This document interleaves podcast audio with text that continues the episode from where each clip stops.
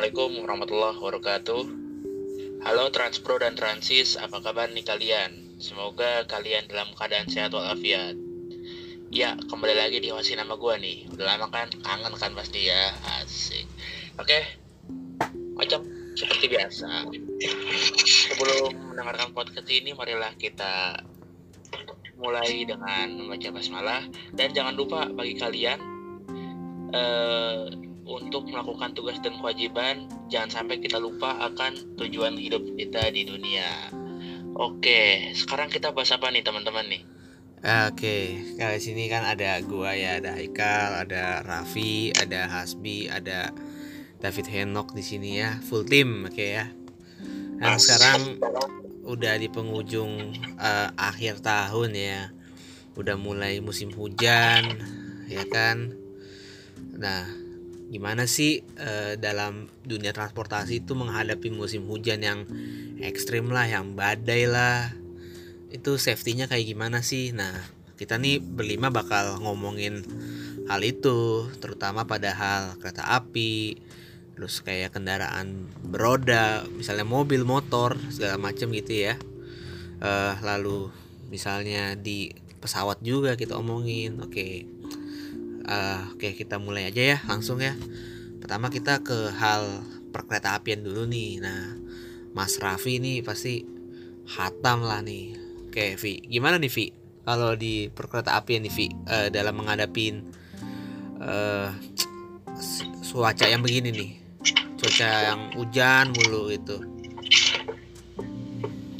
Ya, untuk di kereta KAI sendiri ya, itu pernah apa antisipasi ketika memasuki musim hujan yaitu penambahan petugas-petugas di beberapa titik rawan mungkin banjir, mungkin longsor, mungkin uh, ya itulah pokoknya yang berhubungan yang ter, yang bisa terganggu karena hujan. Badai gitu penambahan petugas petugas ya pengawas rel atau biasanya disebutnya itu regu JJ terus pengawas persinyalan juga misalnya kok misalnya ada gangguan sinyal karena hujan atau mungkin kesambar petir kayak waktu itu di Karawang pernah. Iya Karawang.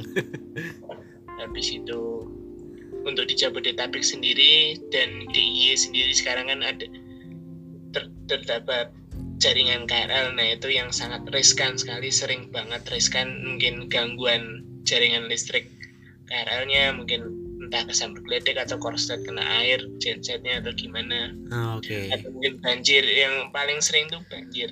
Iya ya banjir banjir. Penanganannya ya selalu pengecekan di ruas-ruas tertentu yang rawan banjir di pen, uh, penjagaan ketat dan perawatan relnya juga atau mungkin peninggian biar agar tidak tergenang. Mm -hmm. uh, itu kadang tugas PKD juga nambah ya.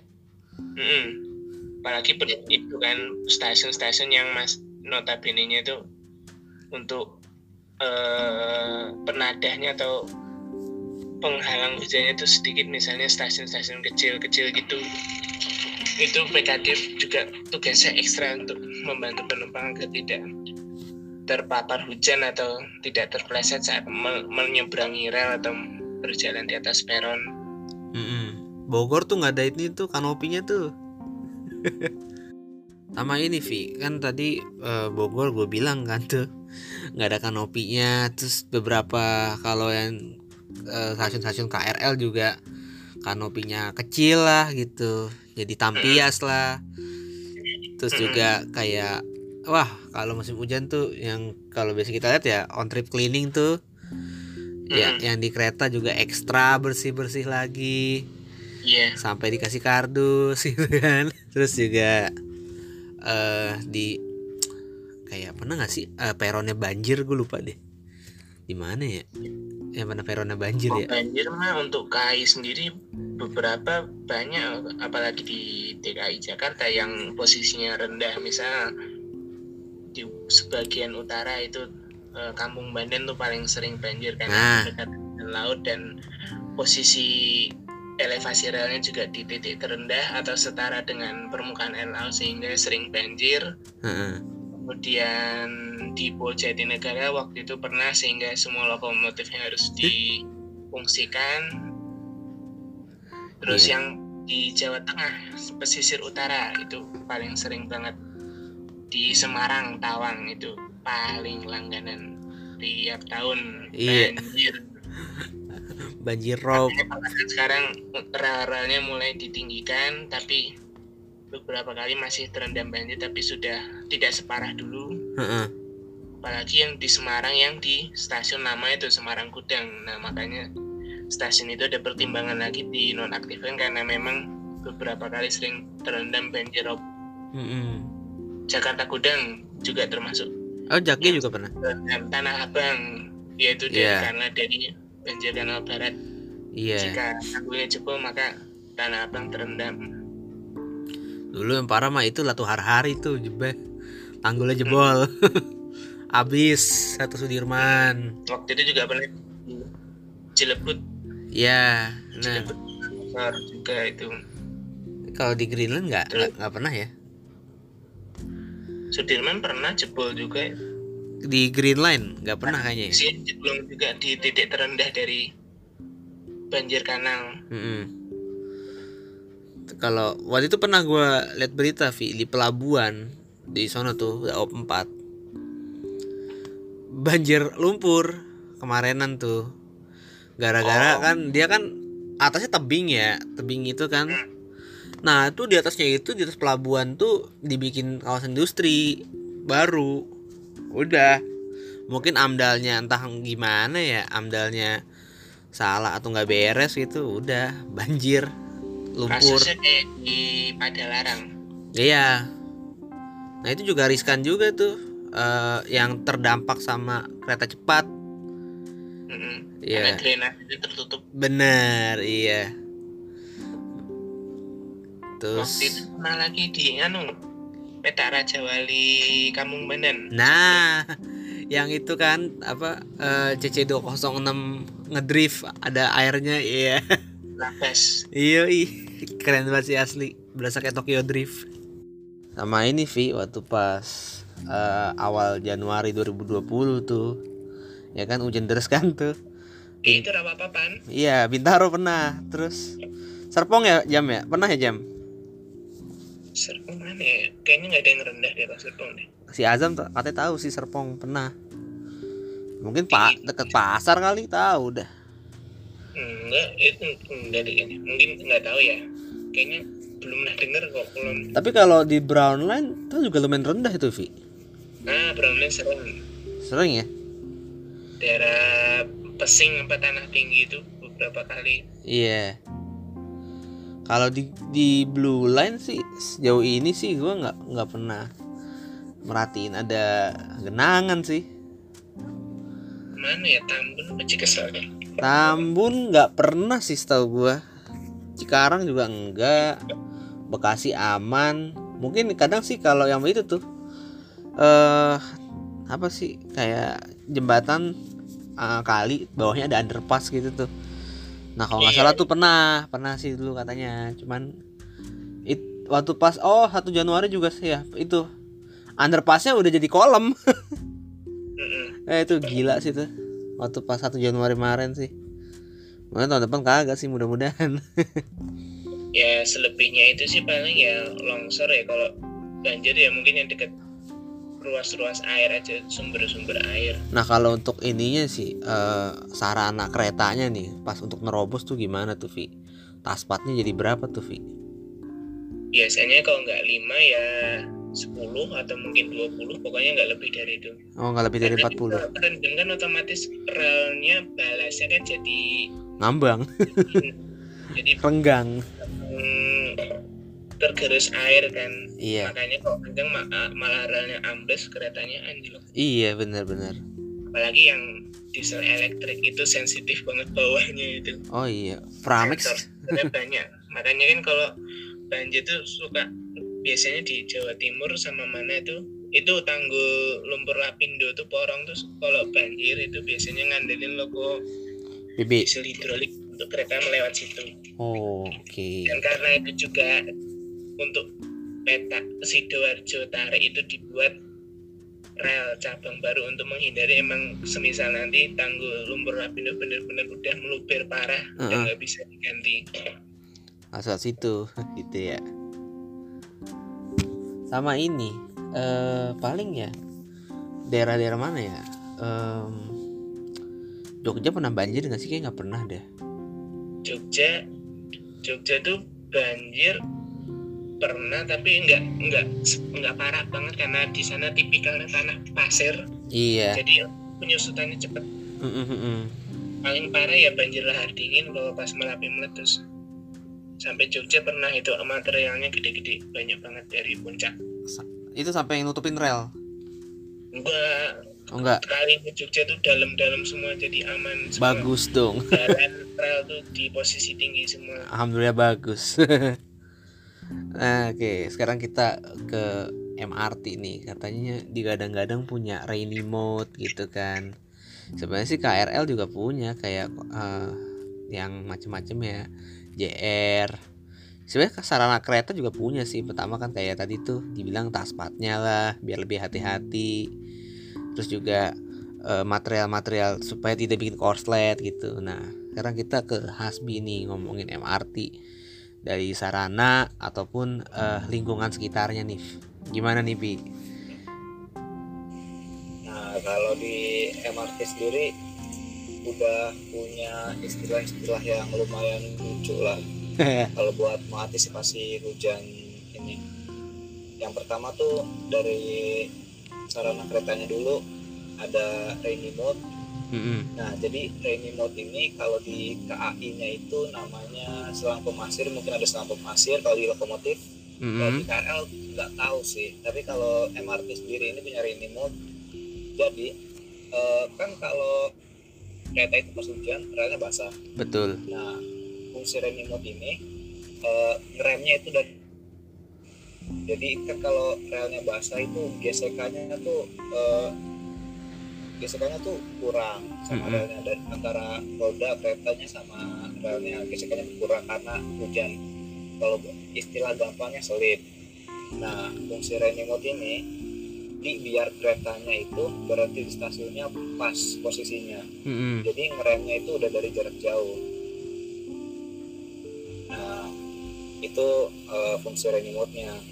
Nah kalau di KAI-nya itu lokomotifnya itu fungsinya tuh ada selang pemasir itu buat ngurangin apa nih ngurangin selip di rel pas hujan Mm-mm. Nah, sekarang eh, kita bahas dari itu kan tadi keretanya sekarang kita bahas stasiunnya. Nah, kalau di stasiunnya sendiri ini eh, dikutip dari Instagramnya MRT Jakarta ini ada tulip barrier.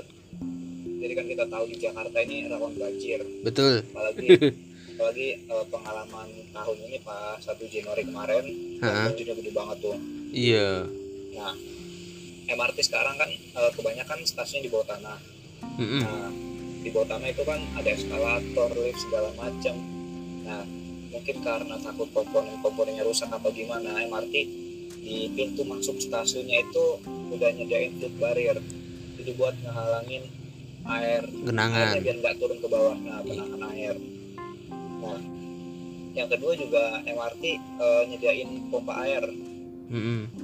ke apa nih eh, ke bak penampungan di setiap stasiun Iya. kan MRT sendiri tuh stasiunnya ada yang layang ada yang bawah tanah nah kalau yang layang kalau masalah banjir sih nggak terlalu khawatir ya yang Mm-mm. khawatir ini yang bawah tanah kan kita tahu sendiri Jakarta kayak gimana jadi kan kalau di bawah tanah itu air yang dari jalur layang itu kemungkinan kan bakal turun ke bawah lama-lama Mm-mm. Nah, di bawah sendiri kan lama-lama bakal genang terus mengganggu operasional MRT-nya kan. Iya Nah, benar. jadinya MRT itu nyediain pompa buat eh, biar jalurnya itu nggak kegenang. Sama ini sih Bi, apa kalau yang gue tahu ya eh, dari secara struktur ya arsitekturnya ya. Kenapa sih eh, sebelum masuk MRT tuh ada undak-undakan dulu baru baru turun. Nah ternyata gitu juga sama untuk menahan misalnya air nih, mas air eh, masuk ke trotoar ya. Jadi nggak langsung apa nggak langsung masuk ke stasiun gitu kalau tingginya tetap sama dengan trotoar. Makanya dibuat undakan dulu beberapa terus baru masuk gitu. Nah iya gue juga baru itu tuh baru nyadar itu Iya. pas banjir tapi kayaknya undakannya segitu sih nggak ngaruh banyak sih kalau kita tahu sendiri banjir Jakarta kayak gimana Nah, cuman ya kalau kita flashback ke 2013 yang waktu itu banjir satu bundaran HI udah kayak kolam Milo ya kan. Udah kayak kolam Milo gitu. sampai satu hari-hari jebol dibanding sama Januari kemarin. eh, alhamdulillah ya udah ada peningkatan gitu loh. Meskipun curah hujannya sih tinggian yang kemarin gitu loh. Istilahnya bundaran HI nggak jadi nggak sampai kayak kolam Milo. Masih ya banjir banjir cuma nggak parah gitu loh. MRT pun ya istilahnya tuh undak-undakan tuh udah paling atas tuh airnya tuh. Ya alhamdulillah sih nggak masuk udah sampai di sedot juga. Untungnya tahun ini MRT aman ya. Aman sih alhamdulillah nah kalau yang ketiga ini ada eh, analisis banjir laporan sama laporan mungkin ngelaporin ketinggian banjirnya gimana segimana Heeh. terus level airnya udah seberapa sensor ya? siap-siap. Ah tuh di mana tuh? kalau mungkin kalau level airnya udah tinggi operasionalnya bakalan diberhentiin. Kan biasanya MRT begitu kalau ada hal-hal darurat operasionalnya diberhentiin. Iya potong potong. Kalau nggak palingan cuma sampai blok ASEAN doang paling ya. Blok M. Sampai blok M. Blok M. Karena petaknya cuma dua kan sekarang jatuhnya. Petaknya itu Blok cuman blok M ya? Lebak blok M. blok M ASEAN eh Lebak blok M sampai bundaran HI udah. Nah terus eh, kalau yang keempat ini ada sensor level air. Oh ya Krukut sama banjir kanal barat. Iya duku atas sama Nah, Ben kan Hill. dua itu kan deketan itu sama MRT-nya iya Masih bener-bener stasiun sama jalur MRT-nya bener-bener Nah, sensornya ini eh, kehubung sama pusat kendali operasi. di Kalau depo. salah tuh pusat kendali operasinya tuh di Lebak Bulus ya. iya di depo. Mm-mm. Nah, ini mungkin kalau eh, sensornya udah ngedeteksi airnya tinggi, mungkin bakalan diberhentiin kayak itu hal-hal kayak pas terjadi hal- hal-hal darurat kayak kemarin misalnya. iya. Oh sedikit ngomong ke keteknikan ya kalau nggak salah di under ah, di undergroundnya juga sih eh struktur keteknikannya juga udah diuji gitu loh. Dari hal betonnya terus juga rekayasa genangan segala macem nah terus gue mau ngomong soal fase 2 ya juga begitu juga akan lebih banyak lagi karena kan semakin ke utara semakin turun tanahnya tanah Nah, Jakarta. sejajar kan nah itu dia sama laut. air laut. apalagi kota nanti stasiunnya ele- eh, bukan elevated underground juga beh udah. Ngeri ngeri sedap terus kalau LRT ya LRT sih sejauh ini aman ya karena elevated ya dua-dua LRT itu. Semua. Cuman ya ya resiko sendiri sih kalau lu terjun diri ke rel oh salam. Bener tuh. Tuh gitu sih kalau di kereta api perkotaan sih ya. Eh, ke kita ke dunia aviasi nih. Ini juga sama-sama riskan sih. Karena musuhnya tuh nggak cuman air tapi angin juga. Nah Cuaca. gimana tuh? Nok mau nggak tuh nok jelasin nok Oke, sobat bro dan sobat transis kalian ya. iya iya Penerbangan itu emang musuh pertamanya tuh dua panca emang. Jujur aja gua. Jadi ini gimana nih Pak moderator nih? Apa gua bakal ngebahas dari infrastruktur bandaranya kah atau langsung dari langsung dari pesawatnya nih? dua-duanya lah serah mana dulu lah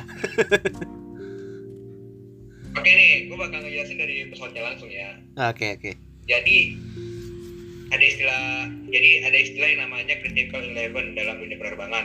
itu kayak novel ya pak Empat menit lepas landas. Jadi critical eleven itu ada 4 menit setelah lepas landas dan 7 menit sebelum mendarat. oke Nah, gue bakal ngejelasin sih ini 7 menit sebelum mendaratnya. Apalagi berkaitan sama hujan. hmm Oke. kalau misalnya kita mau mendarat itu salah satu faktor yang bo- yang mesti diperhatiin itu landasannya Iya. kalau misal pas hujan landasan tuh pasti basah banget dan mengurangi namanya daya cengkram roda apalagi pengereman Mm-mm. makanya banyak banget kita temuin tuh kasus pendaratan pesawat tuh yang tergelincir tuh di musim-musim penghujan gitu ya satunya apa karena landasannya karena landasannya tuh licin Mm-mm. nah ditambah lagi tuh ada yang namanya pengaruh angin dari sisi landasan atau kita sebutnya tuh side wind, side wind. nah side wind sendiri tuh sering banget ditemuin tuh pas lagi musim penghujan terutama tuh pas lagi hujan yang berangin banget gitu Hujan badai lah ya. ya nggak hujan badai juga sih ada sih yang hujan yang berangin istilah gitu meskipun hujannya nggak terlalu deras gitu Mm-mm. nah itu juga bisa dibilang tuh sedikit merepotkan pilot gitu jadi pas mau mendarat tuh seminimal se- sebisa mungkin tuh pilot nggak boleh nggak boleh nggak boleh apa istilahnya nggak boleh kelewat dari yang namanya si titik apa yang gue ngomongnya titik touchdownnya itu Heeh. kalau bisa kelewat dikit titik touchdownnya itu Bisa ya lu bisa. mesti ngerem istilahnya mesti mesti bener-bener ngerem ngerem parah gitu Mm-mm. nah tambah lagi musim penghujan lu kok ditambah lagi musim penghujan nih landasan licin pesawat ngerem gripnya hilang ya pilot kehilangan kendali pas lagi nyetir rodanya Iya. ya pasti langsung apa ya langsung tergelincir gitu Betul betul. Nah. Nah oh ya gue lupa nih. Jadi sama tuh jarak jarak pandang. Ya. jarak pandang pilot tuh kalau misalnya pas musim penghujan tuh bisa dibilang minim apa bisa dibilang minim sih. Tergantung si intensitas udahnya gitu. Tahu-tahu kan kalau misalnya lagi pendaratan wah sialan gua kelewat gua kelewatan gitu si udah. pilotnya. Nah itu wah itu bahaya menurut gua bisa tergelincir orang- kelewatan runway. ya Apalagi runway kecil. nah wah itu lagi kal oke Lanjut. Nah, selanjutnya ini kita ngebahas dari Nah, selanjutnya itu kalau kita bahas dari 4 menit sebelum apa 4 menit 4 menit setelah lepas landasnya tuh ini juga berpengaruh juga nih soal cuaca nih. Kalau misalnya cuaca yang nggak mendukung, contoh, ambil contoh aja, tiba-tiba hujan deras, angin kencang, Mm-mm. itu jarak pandang minimal, air, air traffic control tuh pasti langsung ngasih perintah tuh delay, pesawat nggak boleh terbang, kalau perlu batal. Kalau misalnya sih cuacanya itu sampai berapa jam ke depan tuh nggak apa nggak Bersahabat. suruh baik gitu, Iya. nggak bersahabat gitu. Nah Terus? apalagi, nah apalagi tuh de- declare delay itu tuh juga termasuk bisa dibilang untuk memberi kenyamanan bagi penumpang itu. Mm-mm. Soalnya tuh ada soalnya ini ada di bandara-bandara tuh di Indonesia tuh nggak pakai garba rata gitu. Oh Yang iya, garba rata ini kan kesian menurut gua. Penumpang dari terminal langsung jalan ke pesawat, jalan sampai pesawat pesawat basah kuyup. Nah, Iya iya benar. ditambah lagi bagasinya itu bagasi itu ada ada yang nggak diatepin ada juga yang diatepin si si keretanya itu Ah. pesawatnya kan rata-rata nggak dia nggak diatepin itu si al- alat apa si konveyornya itu jadi ya ya udah basah Iya iya benar. Koper-koper berbahasa dong ya, bener. nah nah kalau misalnya ya mas nah kalau misalnya udah masuk kalau udah masuk situasi seperti itu NTC langsung langsung declare delay gitu untuk penerbangan-penerbangan yang bakal terbang pada saat itu Mm. Nah, urusannya gimana? Apakah antara cuma di delay aja kah atau bakal di cancel? Nah, itu tergantung sih update cuacanya. Oh, Kalau misalnya menurut perakhiran cuaca dua jam apa? Misalnya taruh dua jam atau tiga jam kemudian itu cuaca itu diprediksikan bakal bersahabat gitu atau memungkinkan untuk lepas landas. iya. Nah, eh, pasti si NTC langsung mikir udah kita delay tiga jam aja gitu tiga jam lagi pasti cuaca membaik dan memungkinkan untuk lepas landas Oke. oke berarti delay dan Hmm. itu delay itu itu nanti itu kebijakan maskapai masing-masing itu ada yang kasih makanan ada dikasih pokoknya ada, ada makanan ada minuman gitu atau nggak pemotongan harga tiket nah eh komentar sih maksud gua Oke oke oke. Terus Nah, mungkin transportasi bertanya nih. Nah, terus gimana dong kalau misalnya pesawatnya pas lagi mau mendarat nih, pas lagi di udara? Nah, biasanya nih ya kalau misalnya pas lagi pesawatnya di udara kalau misalnya di cuaca daerah tujuannya itu udah nggak bisa di, apa bisa dibilang nggak bersahabat banget buat pendaratan pasti itu dia bakal di divert atau dialihkan pendaratannya Hmm, hmm, hmm, hmm. gitu misalnya kayak misalnya misalnya nih gimana kasus ya misalnya tuh kayak pas misalnya nih kayak kasusnya banjir Jakarta kemarin. Ah, kalau nggak salah eh Soekarno Hatta kemarin Soekarno Hatta sama Halim sempat banjir ya? Banjirnya di Halim. Banjir di Halim kalau nggak Nah. salah tuh.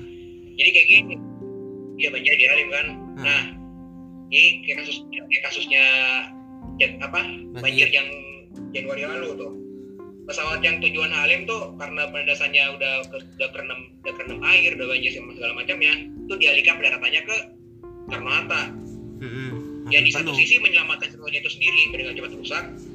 Tapi ya di satu sisi juga membuat rugi si benda Hattanya itu. Otomatis tuh Hatta tuh jadi tanggung beban trafficnya si Halim itu. Iya makin penuh. Iya makin penuh. Dan juga tuh akhirnya tuh pesawat yang holding tuh juga juga bisa dibilang gimana ngomongnya ada pesawat yang apa yang buat fuelnya cuma buat sampai apa fuelnya itu cukup buat holding di Halim. Tapi karena di divert akhirnya holding di Soekarno Hatta ya kita tahu sendiri kalau di Soekarno Hatta tuh eh, holdingnya itu lumayan lumayan lumayan lama sih lama dan padat gitu trafficnya. Heeh, heeh. gitu. Ya udah akhirnya ya tahu lah itu kebijakan NTC sih apakah nanti yang dari traffic Halim itu bakal di mendarat apa dikasih kesempatan mendarat duluan atau mungkin dikasih ke penerbangan yang lain gitu. Hmm. kalau dari infrastruktur bandara? Ya ya itu udah kayak yang, yang gue jelasin tadi itu gak semua bandara tuh punya garba rata. Oke. Gitu. Tis, lengkap ya. Kalau bisa pas lagi hujan kan kita eh, apa? Berarti sudah lengkap gitu ya? Iya nggak lengkap gitu. Ya, yang gue bilang itu kan gak semua bandara tuh punya garba rata gitu. Kalau misalnya pas lagi hujan rintik nih nggak nggak terlalu deras bisa untuk penerbangan. Disuruh board, kalau misalnya pakai garba rata kan boarding nggak masalah kan, nggak kering aja gitu kan, iya aman gitu dari dari hujan. ya Nah kalau misalnya nggak ada garba rata, contoh kayak di Sucipto, Hmm. ayo iya benar juga numpang disuruh jalan ke, dari dari terminal ke pesawat. Posisi hujan tanggung gitu intensitasnya. Disiapin payung doang pesawatnya. Belum lagi ngantri naik busnya. iya Udah buru basah kita. betul Nah, Mantap. apalagi bagasinya tuh. Gue pernah lihat ide nih waktu pulang dari Medan ya naik naik Citylink. Di Kuala Namu nih deras nih. hmm. Pas gue Soekarno Hatta kan kering. Gue gue cek bagasi gue, koper gue. Waduh, basah.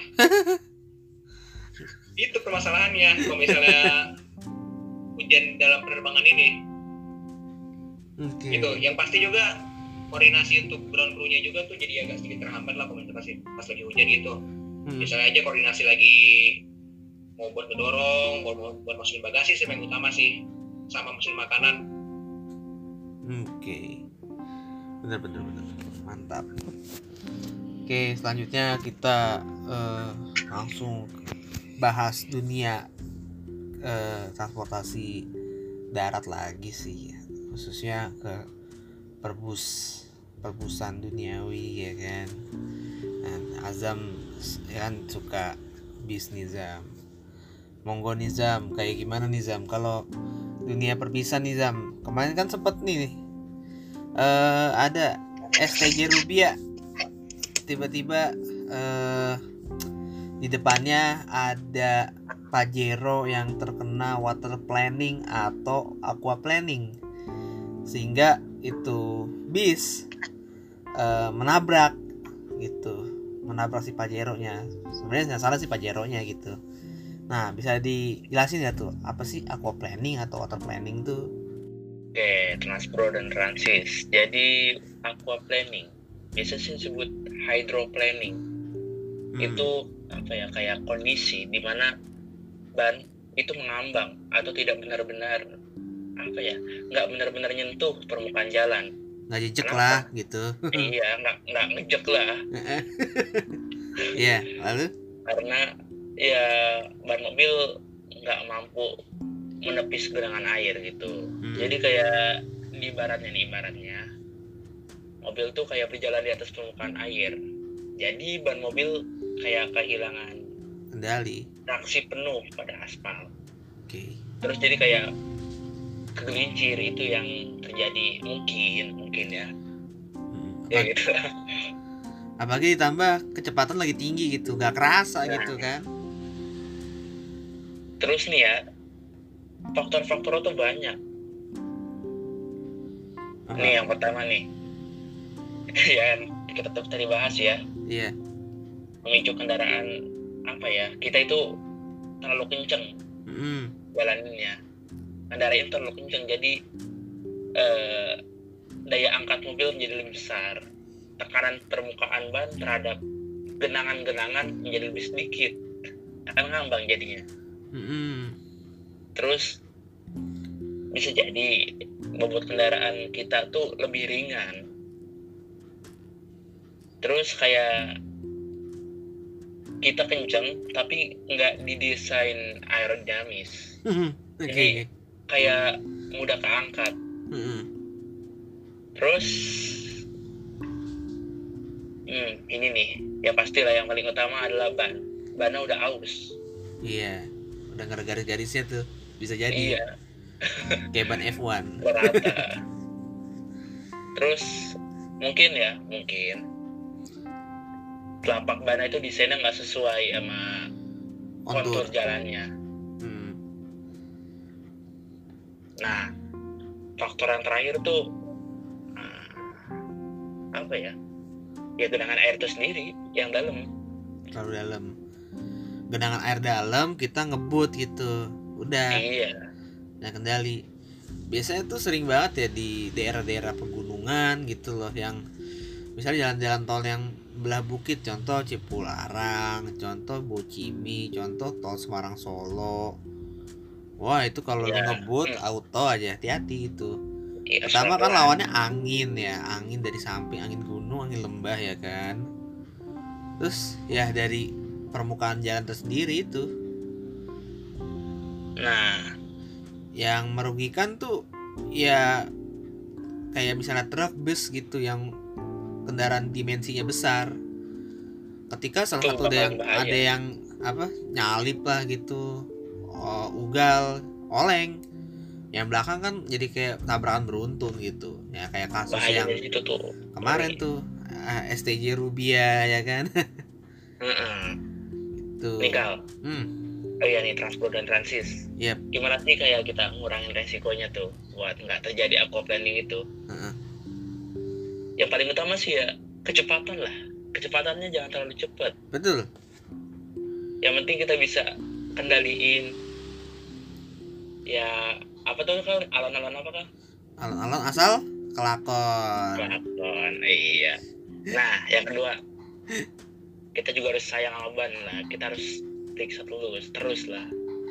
Jangan sampai kita lupa buat periksa. Lu ngapain saya sama ban? Lu mau ngebucin lu. Eh bujuk. Iya iya. Nah yang terakhir.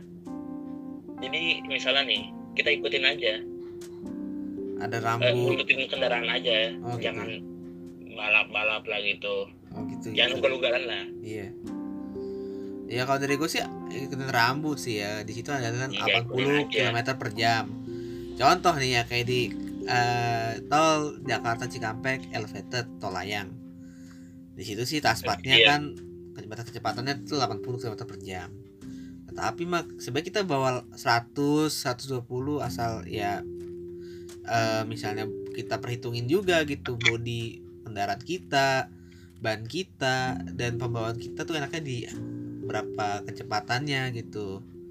Cuman cuman ya kalau pas musim hujan ya gue sih lebih milih hati-hati gitu 60 aja lah 60 80 gitu.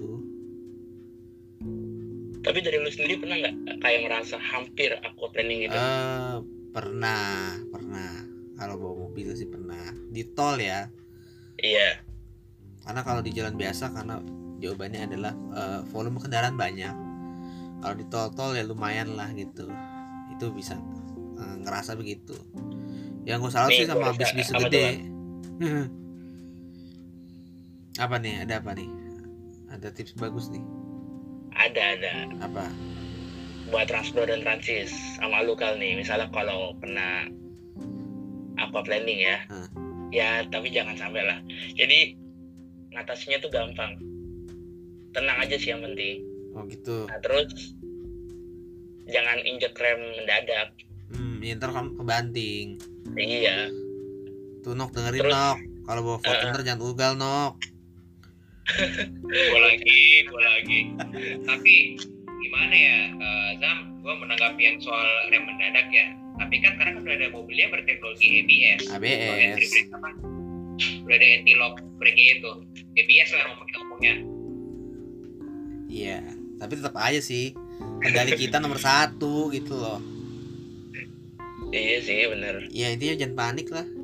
Jangan panik. Heeh. sama ini Zam. Eh kalau posisi kita nerjang banjir gitu ya jangan nyalain AC ntar keisap udah mogok gitu. Matiin AC buka kaca terus udah gitu santai aja. Dan jangan ngerem kalau lagi agak eh, genangan yang lebih dalam gitu ya. Jangan ngerem jangan pakai AC gitu udah. Kalau eh, posisi panik gitu dan ngerem udah langsung stuck mati. Gitu. Nah iya. Kan kita mau nanya nih eh, dunia perbisan dalam kota nih misal Transjakarta dan teman-temannya. Nah itu kayak gimana nih jam? Ada info-info apa nih jam? Oke gua mungkin bahas Transjakarta ya. Oke. Mungkin yang sering dihadapi sama Transjakarta itu genangan air ya. Heh, iya. Nah, Transjakarta punya langkah awalnya sih, ya mungkin bekerja sama dengan, bukan mungkin sih, yang benar. oh gitu Iya, iya jadi langkah awal mereka kerjasama sama pemprov, terus sama dinas perhubungan. sama polisi Iya, buat apa? Pengalihan lah yang pasti. iya kayak waktu itu tuh waktu pas Iya. Januari koridor 3 Kalider Kalideres sampai eh, Pasar Baru tapi dari arah buaya sampai Pesing macet banjir. Akhirnya masuklah tol Jor sama tol dalam kota. Enak banget itu mah. Oh, iya, iya, iya, enak itu mah. ya tuh banyak tuh. Koridor 8 juga sama. Masuk tol ke Jeruk tiba-tiba. Terus banyak sih waktu itu pengalihan ya. Beberapa koridor kayak koridor 2 juga pernah eh, pengalihan masuk ke koridor 4 terus ntar balik lagi ke, ke arah Cempaka Putih karena katanya banjir di Permis gua apal banget itu isi Twitter begituan terus setiap hari. Tiap detik di Januari kemarin tuh. Ya mudah-mudahan sih ya Januari tahun depan nggak begitu lagi sih. Udah ada penanggulan-penanggulan lainnya dari pemprov dan eh, apa pun itu. Masa udah banjir iya pandemi iya terus mau kerja gimana? Udahlah tuh puyeng-puyeng lah.